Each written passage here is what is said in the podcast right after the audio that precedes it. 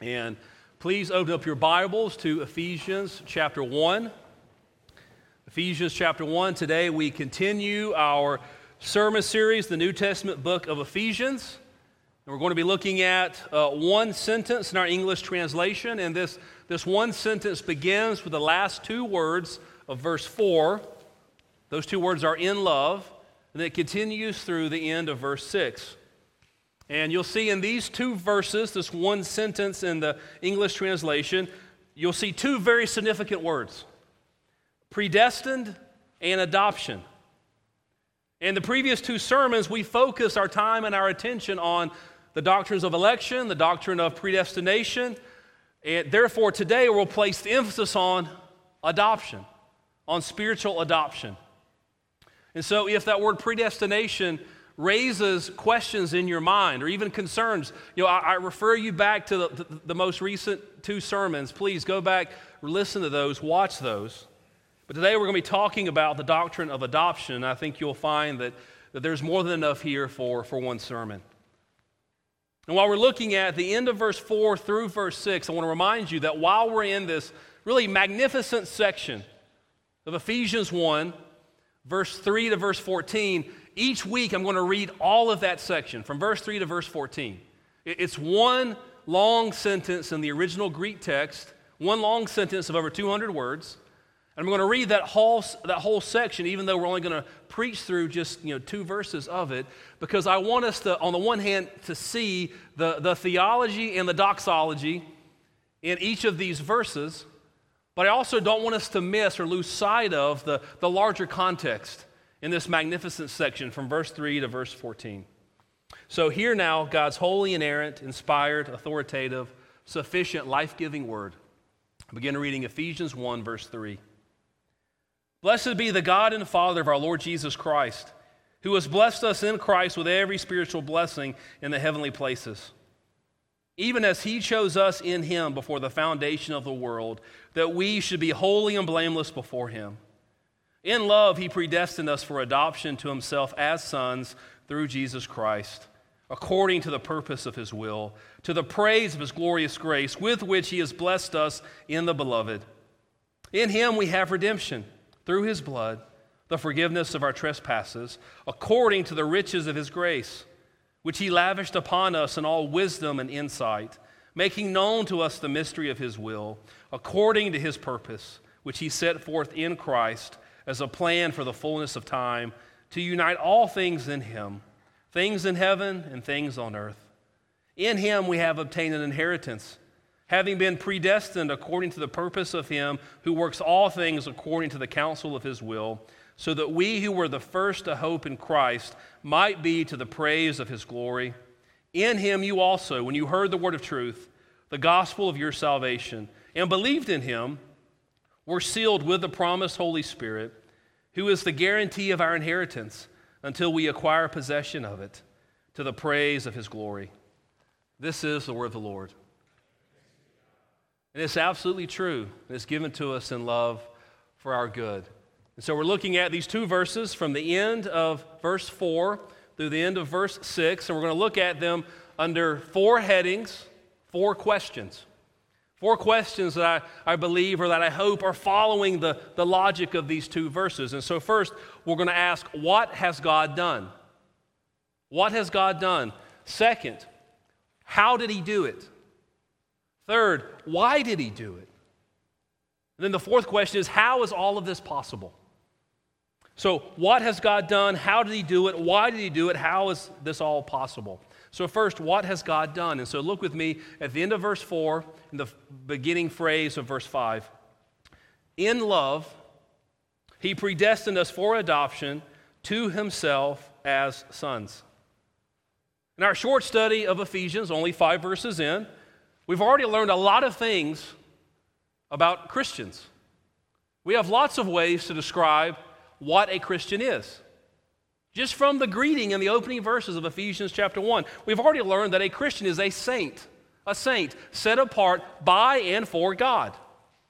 We've already learned that a Christian is a believer, a believer in Jesus Christ as Lord and Savior. We've already learned that a Christian has been chosen by God for salvation in Christ before the foundation of the world. We've already learned that a Christian has been predestined for salvation in love. And here today, we're reminded that a Christian is an adopted child of God. So look again at these verses. End of verse 4, beginning of verse 5. In love, God the Father predestined us before the foundation of the world, before we were born. Before we loved Jesus, God the Father loved us. In love, God the Father predestined us for adoption to himself as sons. Any time I, I, I read a passage that, that t- speaks about our spiritual adoption, or I'm getting ready to teach or preach on this doctrine of adoption, I can't help but think about a quote from J.I. Packer's book, Knowing God. And I can't remember the first time I read it, it was, it was many years ago, but here's what the quote says What is a Christian? The answer can be answered in many ways. But the richest answer I know is that a Christian is one who has God as Father. If you want to judge how well a person understands Christianity, find out how much he makes of the thought of being God's child and having God as his Father. If this is not the thought that prompts and controls his worship and prayers, his whole outlook on life, it means that he does not understand Christianity very well at all Father is the Christian name for God. Therefore, let us try to understand our spiritual adoption into God's family. And so look again at end of verse 4, beginning of verse 5. In love, he predestined us for adoption to himself as sons. As sons. Doesn't say as children. So, ladies, yes, you have been adopted by God as sons. What the Bible says. But men, Yes, you have been made the bride of Christ. So let us all get comfortable with the Bible's language for us. That we are all adopted as sons. All of us who are in Christ are the brides of Christ. But, ladies, verse 5's language, adoption to himself as sons, it says something truly remarkable, truly remarkable about your full standing in Christ. So, let me try to explain this. You see, verse 5 does not mean that, that it's wrong, okay, to speak of Christians as being sons and daughters in God's family. That's not wrong. Ladies, you are indeed daughters of our Heavenly Father. You are daughters. However, Paul is intentional with his language, adoption to himself as sons, because it teaches us something very significant, something we don't want to lose, and something that, that, that we don't want to miss about our spiritual adoption into God's family. You see, adoption was, was, was not at all uncommon in the first century Roman world. However, it was a practice that was often only used by wealthy people, wealthy individuals, wealthy couples who did not have any biological children to serve as their heir or to carry on their family name. And this is where adoption as sons comes in because daughters did not inherit in the first century Roman world. They weren't heirs, they weren't full heirs. Therefore, Paul writes that in respect to our spiritual adoption in Christ, all believers, men and women, all believers, men and women, are sons, are heirs. Men and women all receive a full share in the inheritance of our Heavenly Father. So, do you see that Paul, he's not a male chauvinist at all. He says, in Christ, there are no second class citizens. He says that while the, the pagan, unbelieving, non Christian world out there may, may treat women as less than full heirs, as second class citizens, that is not the case within God's family. That should not be the case within the church. That men and women, boys and girls, are adopted as sons and therefore are full heirs in Christ. You see, our spiritual adoption means that we, it means that you, dear Christian, have a new status in Christ. So I want to keep reminding you of this. See, Roman adoption in the first century was a practice that was often only for wealthy people who didn't have biological children to serve as their heir to carry on their family name. And these wealthy individuals couples would most often choose to adopt a young adult. Not to adopt, adopt an infant, but to adopt a young adult, because remember, remember what they're looking for. They're looking for someone who had demonstrated that they would be worthy. They would be responsible. They would be worthy to inherit the family estate. They would be worthy to carry on the family name.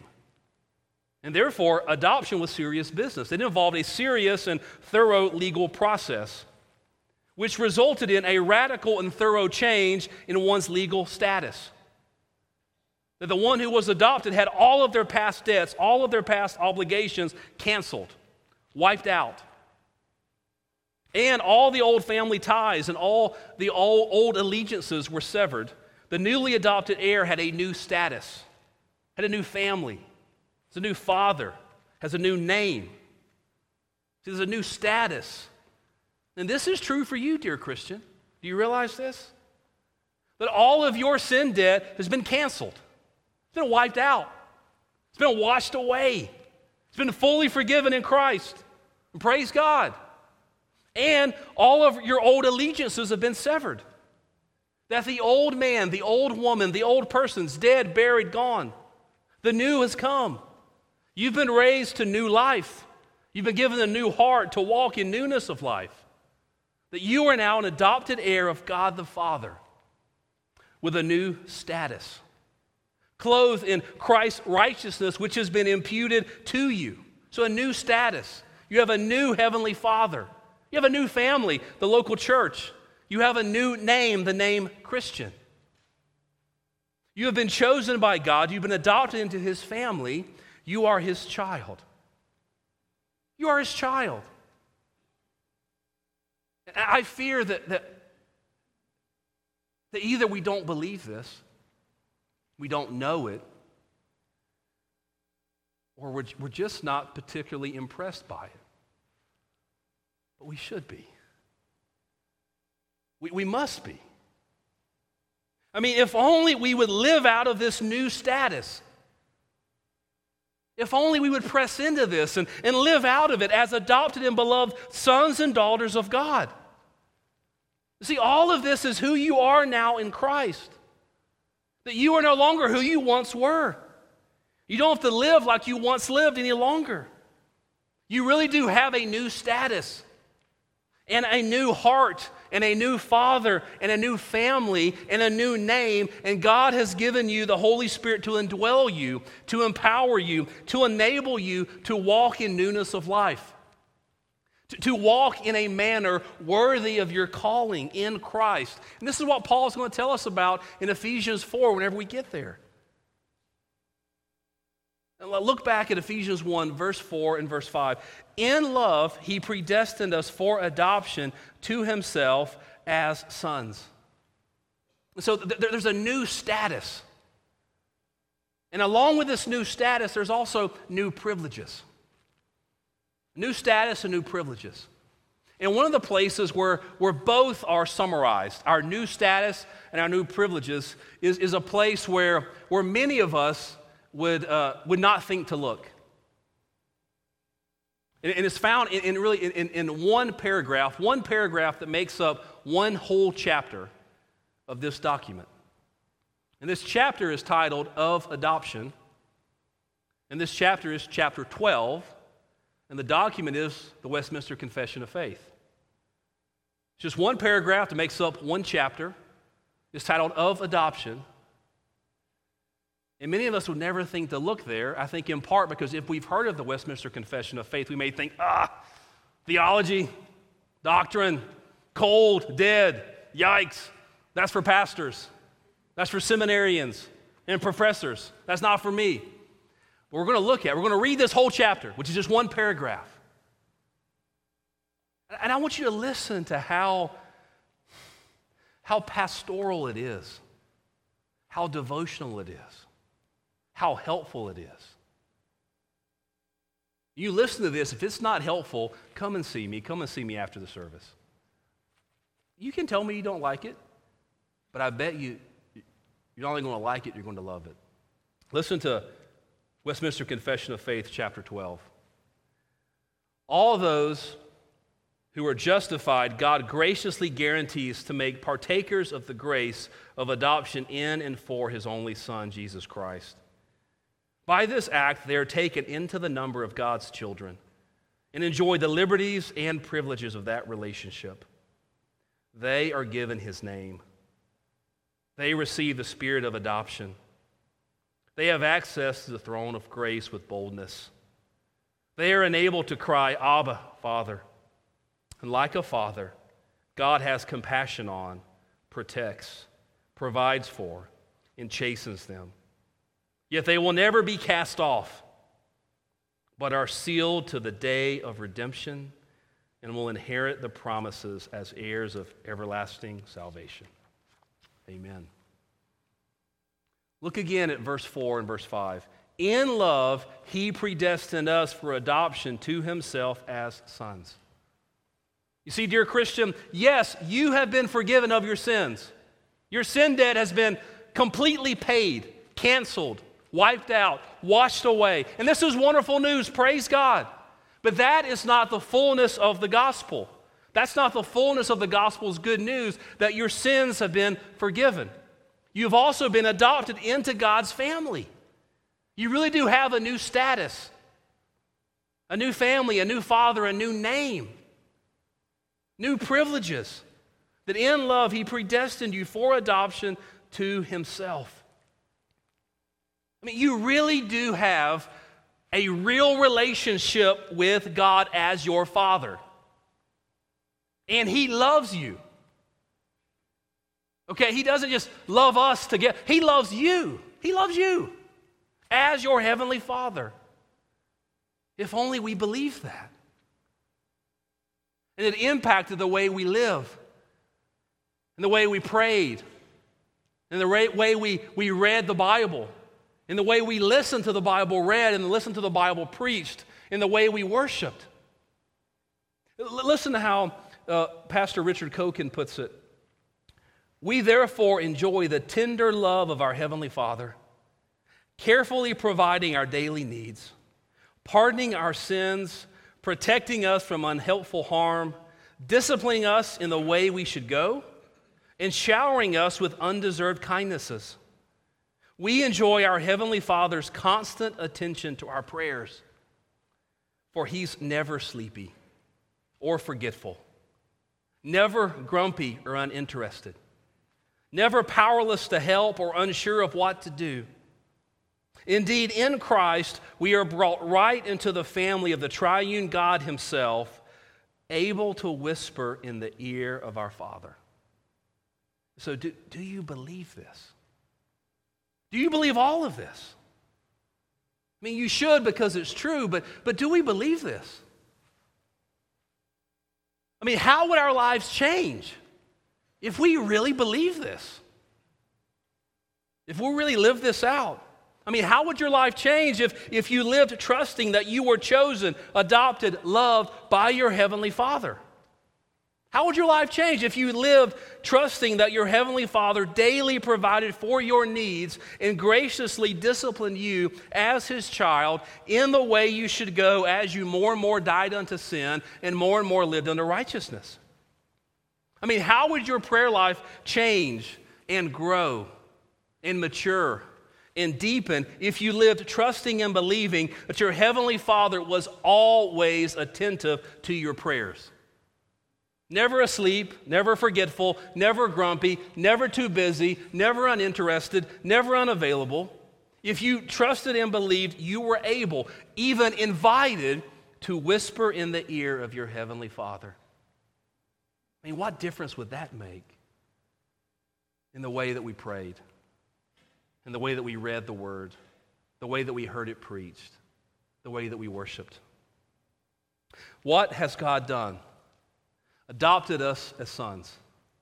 The second question is, well, how did he do it? So look again at verse 4, and then we'll expand verse 5 a little bit. In love, he predestined us for adoption to himself as sons through Jesus Christ. We're going to focus on through Jesus Christ. And so, yet again, we see the doctrine of union with Christ, which we're going to see over and over again.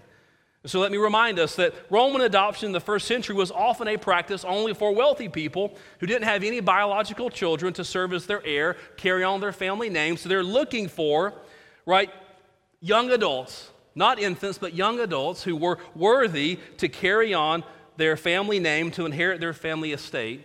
worthy individuals to adopt. We think about our spiritual adoption and we think, well, that's not us. That we, that we were not worthy to be adopted into God's family, and that's, that's exactly right. You see, often sermons on adoption, in sermons on adoption, the pastor will tell uh, at least one adoption story, often a, a heart stirring adoption story about adopted parents uh, the great lengths that they would go to because they loved their children, these, these, adopted children, so much, and it was such a struggle to, to, to, adopt these children. The children had such great needs, and so they were going over these great, they made all these great sacrifices and went this great distance to do that. And amazing stories, wonderful stories, stories I love to hear about. But when we think about our spiritual do- adoption by our Heavenly Father, what is most amazing is that we were not worthy of adoption into God's family. And yet, in love, He predestined us to be adopted to Himself as sons.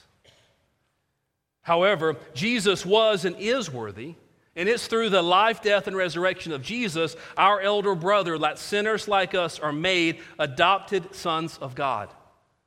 And so think about this. Think about the work of our elder brother, the work of our covenant head. Think about this union with Christ. And Pastor Ian Hamilton helps us think well. He says, God's salvation in Christ has a familial shape. Adoption has been called the apex of God's blessings to us in Christ. In our union with Adam, our first head, we fell into sin and became children of wrath, which we'll get to in Ephesians 2. In union with Christ, our second ultimate head, we are brought into the consummate heights of sonship to God. Jesus is the eternal Son of God in our flesh. Because of God's predestined purpose through Jesus Christ, we have received adoption as sons. Jesus has brothered us in the gospel. He has done this first by becoming one with us in his incarnation, taking on flesh. Then, as our representative covenant head who died in our place on the cross, bearing God's just condemnation on our sin and rising for our justification. Okay, so put another way, Jesus, the eternal Son of God, became like us. Jesus, the eternal Son of God, became like us. He took on flesh in order to fully accomplish our redemption in his life, death, and resurrection. Jesus, the eternal Son of God, became like us so that we might become like him. Sons of God. And our adoption is through Jesus Christ as we've been reading about in Ephesians 4, uh, 1, verses 4 and 5. So look again at verse 4, and then we'll add in all of 5 and part of 6. What has God done? In love, He predestined us for adoption to Himself as sons. How did God do it? Through Jesus Christ, our elder brother, our covenant head. Well, why did He do it? Look at the next two phrases according to the purpose of His will and to the praise of His glorious grace. And we're going to consider those two in turn. So, first, according to the purpose of his will. That word translated purpose literally means good pleasure in the original Greek text. God's good pleasure, God's kind intention. So, why did God predestine you in love to salvation and adoption into his family through Jesus Christ? It was according to his good pleasure. It pleased God to love you and to adopt you into his family. It pleased God to adopt you. Do you believe that? That he didn't do it begrudgingly, it pleased him. Why did God predestine you in love to salvation and adoption into his family through Jesus Christ? Here's the very best answer the Bible gives you according to the purpose or the good pleasure of his will. Listen to how R.C. Sproul explains this. This is the only reason to be found in Scripture that explains why God elects people for salvation. The reason for election is not my foreseen righteousness. It's not my foreseen anything. Right? It's not that God looks down through the corridors of time and he sees, okay, who's going to be righteous? Who's going to be moral? Who's going to be spiritual? Who is going to be religious? Who's going to be worthy? Who, who's going to make a choice? Who's going to make a decision? It's not because of, of, of my foreseen, of your foreseen anything. The reason for election is not my foreseen righteousness or my foreseen obedience or my foreseen response to the gospel. In other words, God did not choose us because we qualified for the choice.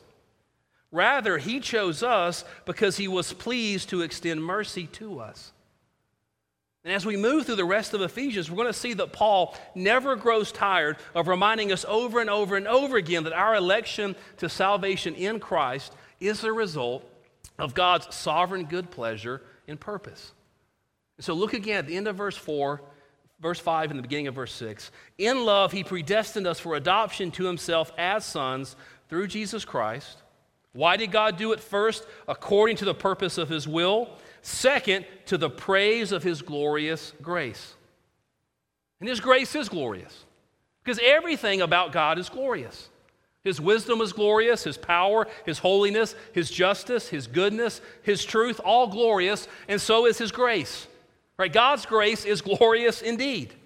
God's grace is calls for doxology. It's a calls for praise. It's a calls for worship. It's a calls for celebration. So, put another way, a right understanding of the doctrines of election and predestination will, will highlight, will, will double click on, will emphasize God's immeasurably and wholly undeserved grace. His immeasurably and wholly undeserved grace for sinners like us. And this cannot and must not fall short of praise, of our praise to His glorious grace.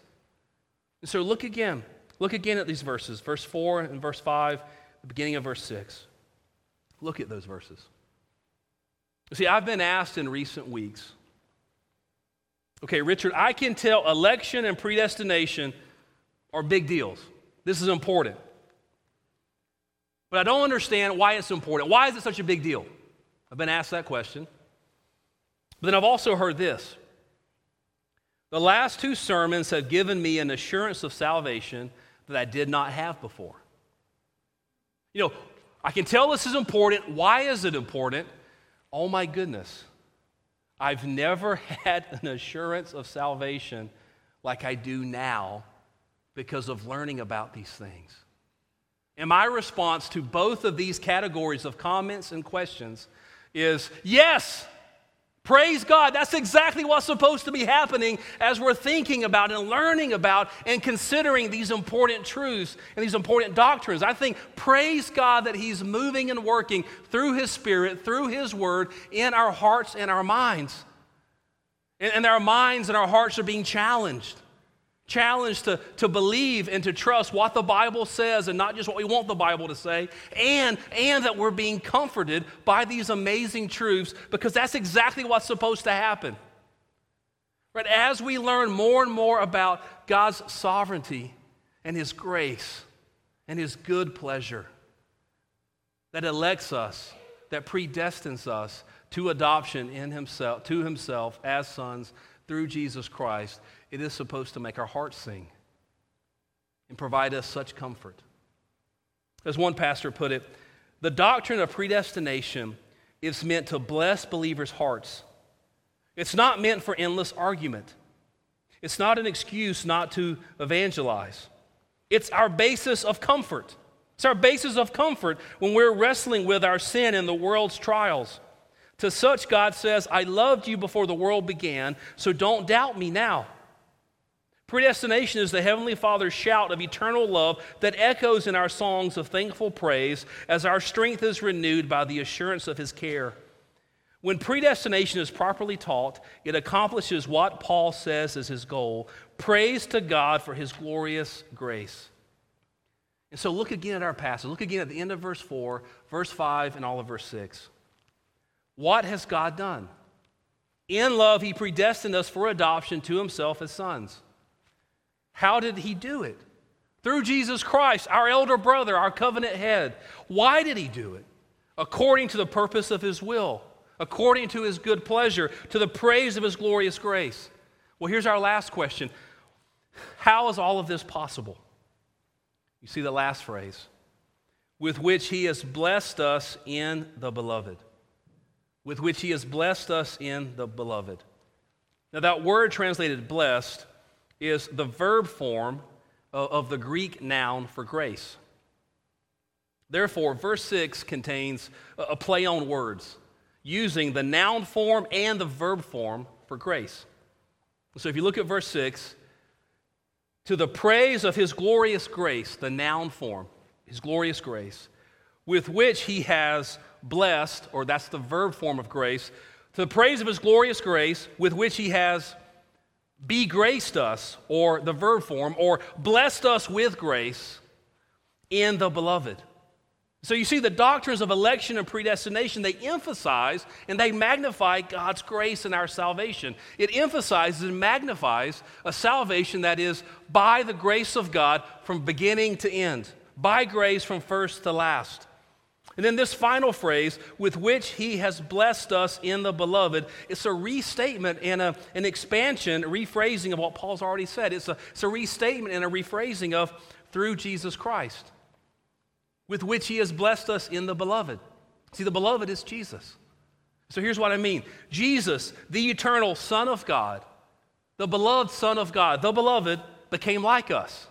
He took on flesh in order to fully accomplish our redemption in his life, death, and resurrection. Jesus, the eternal Son of God, the beloved, became like us so that we might become like him, sons of God. And our adoption is through Jesus Christ, the beloved. As John Calvin puts it, he names Christ the beloved to tell us that by him, by Christ, the love of God is poured out to us. It's through our union with Christ, the beloved Son of God, that sinners like us become adopted sons who are also dearly loved by God the Father. So, okay, Richard, what does this mean? Here's what it means Do you really believe that God loves you? Not do you know the Sunday school answer. Do you really believe that God loves you?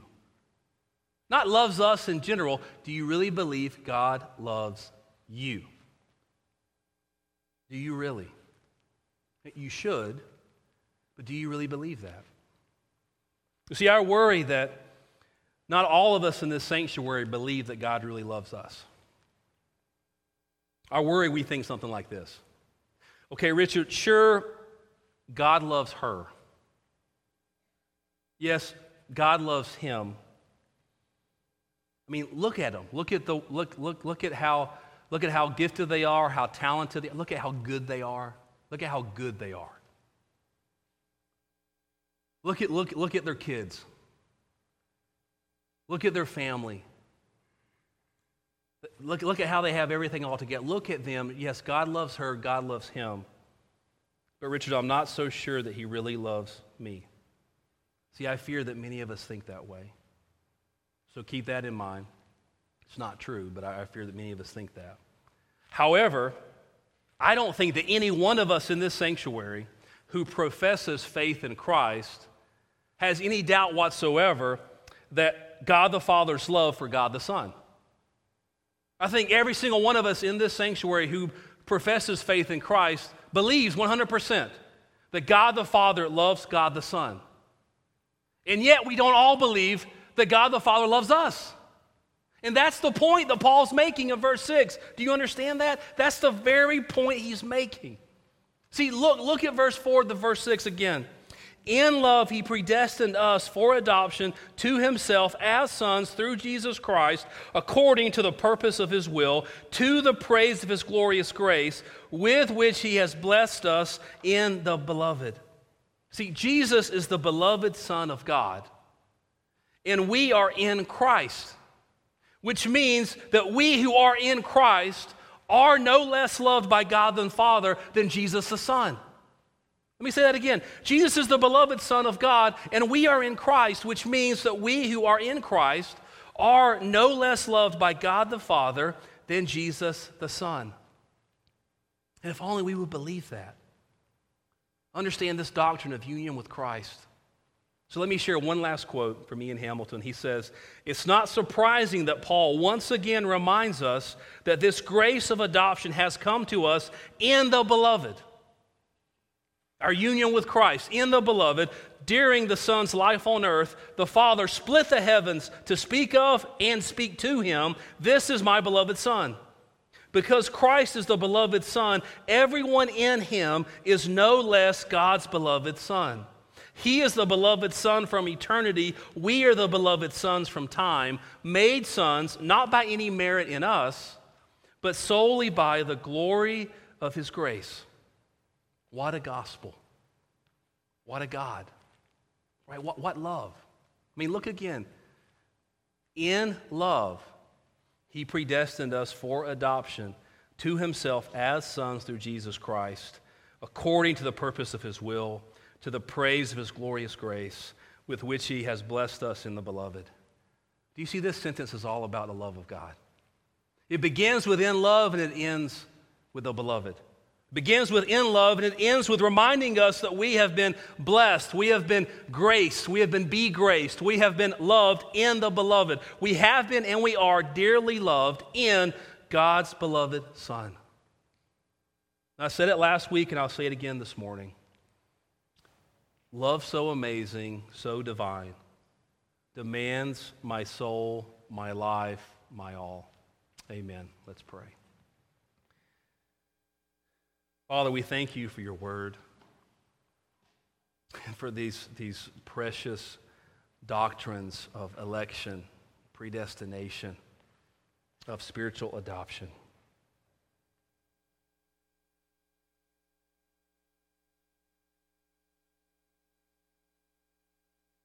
Lord, please help our minds to, to begin to grasp more and more of your love for us in Christ, your grace for us in Christ. Lord, please write these eternal truths upon our hearts, we ask. In Jesus' name, amen.